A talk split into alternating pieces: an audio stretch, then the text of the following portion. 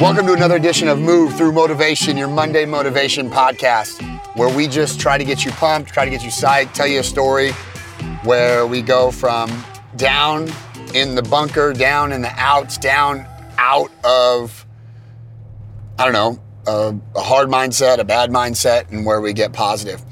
This week I want to talk about um, the loss of a, a, a brother of mine, a good dude, a dad, husband, father, a grandfather this year in 2020, uh, Tony Aruz Martinez. Um, ironically, Tony and me met because we both got cancer the same year. And we met actually through Instagram because his wife is part owner of a place called Cable CrossFit here locally in town. And we instantly connected. We would share messages. We would send pictures of us being in a chemo chair. We would tag each other. And he kind of became what I called my cancer bench. And what I mean when I say that is my cancer bench was people that was going, who I met during my journey at the time, and they were going through the fight too. And I feel like I lost like a like a family member. And I had a really emotional week. The week I found out, um, John actually was concerned a little bit because I was mentally I was in a bad space. I found out when I was at a customer, and I just started bawling. I later went to lunch that day with uh, my uh, brother Dominic, and I started crying at lunch. And I couldn't, I could not, I, I haven't cried that hard for somebody passing away since, like, like the, it just hit me in so many levels. You know, he fought to the end. I mean, he fought to the very end. He got to meet his granddaughter before he passed, his wife Autumn, and their two kids. Just are if I look at it as if I'm looking in a mirror or I'm looking in a vision of what would happen if it was me. You know, they had two kids together. Their kids are obviously older, a boy and a girl, but I have my two boys. And when you go through a journey like this, or when you look this kind of thing in the face, it makes you think a little bit differently and a little bit morbid in my eyes of how I how I view my own life. Why did I get to live and Tony passed away? How come my treatment worked and his didn't? And honestly, I don't have answers and I don't have resolution. And my small group on Friday night at, for my church, they really helped me. I broke down. So that day I told you I cried with Dominic, right? That same night when we were a small group, like uh, the leader Fernando, he gave me like a box of tissues because I just broke down. And we, she set up a, um, his wife Autumn set up a memorial 5K um, on November 1st, and I went, and I was touched. Um, to see his daughter, to see his son, to see his wife, to see them show show, show so much strength, um, it gave me a little bit of hope that if anything bad ever happened to me, that the community would pull together for my wife, that the that that that people would be there because you're not. And I know he's looking down on us. He's a believer in in God, and um, we'll meet again. I know we'll meet again one day. But he had just an infectious energy about him, and I don't want that to be forgotten. Like so often we, when somebody passes away, a little bit over time, you, you forget about them. But for me personally,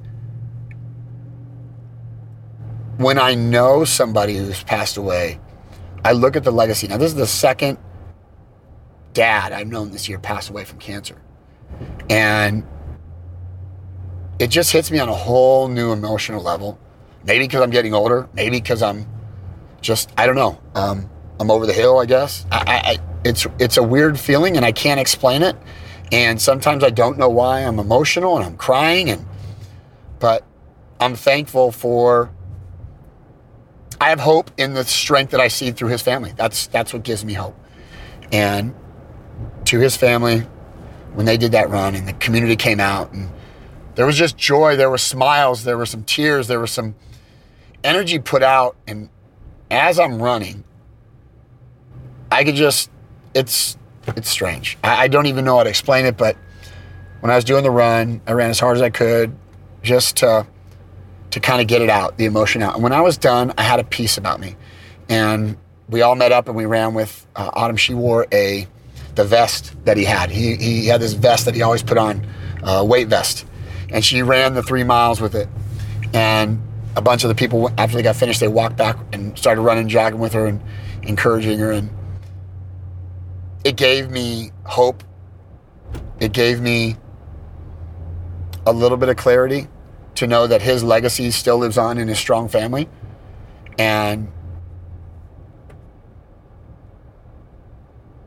you really, I always say really a lot, but in the deepest part of my heart sometimes, the connection I feel is strange. I know people are like, well, Matt, you get so emotionally hit by these things. And it does. It hits me on a new, on a different level. You know, I, I, the only thing I could equate it to is when you come back and meeting veterans. That's the only other thing I could equate it to, because I've been in the fight. I know what it's like. But to see the family live on past, um, I just,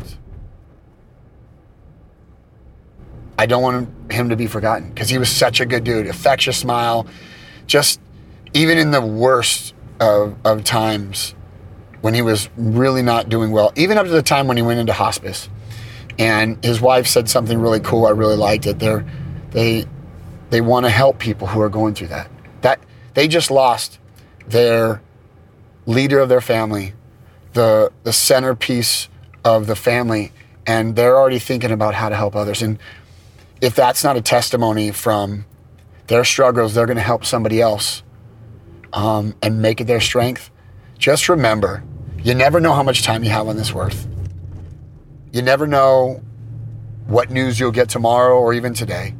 But if it's the the most important lesson I learned was love on your family every day. Hit the reset button every day.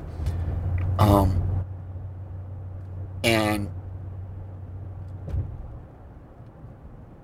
it'll make your mentality stronger. I, I really struggled, and then, then the next couple of podcasts you heard me talk about mentality and um, just I've been in a rough spot the last couple weeks, and I I don't know why it, his death, but there's just a lot of emotion going on, and I want to find a way, a positive way.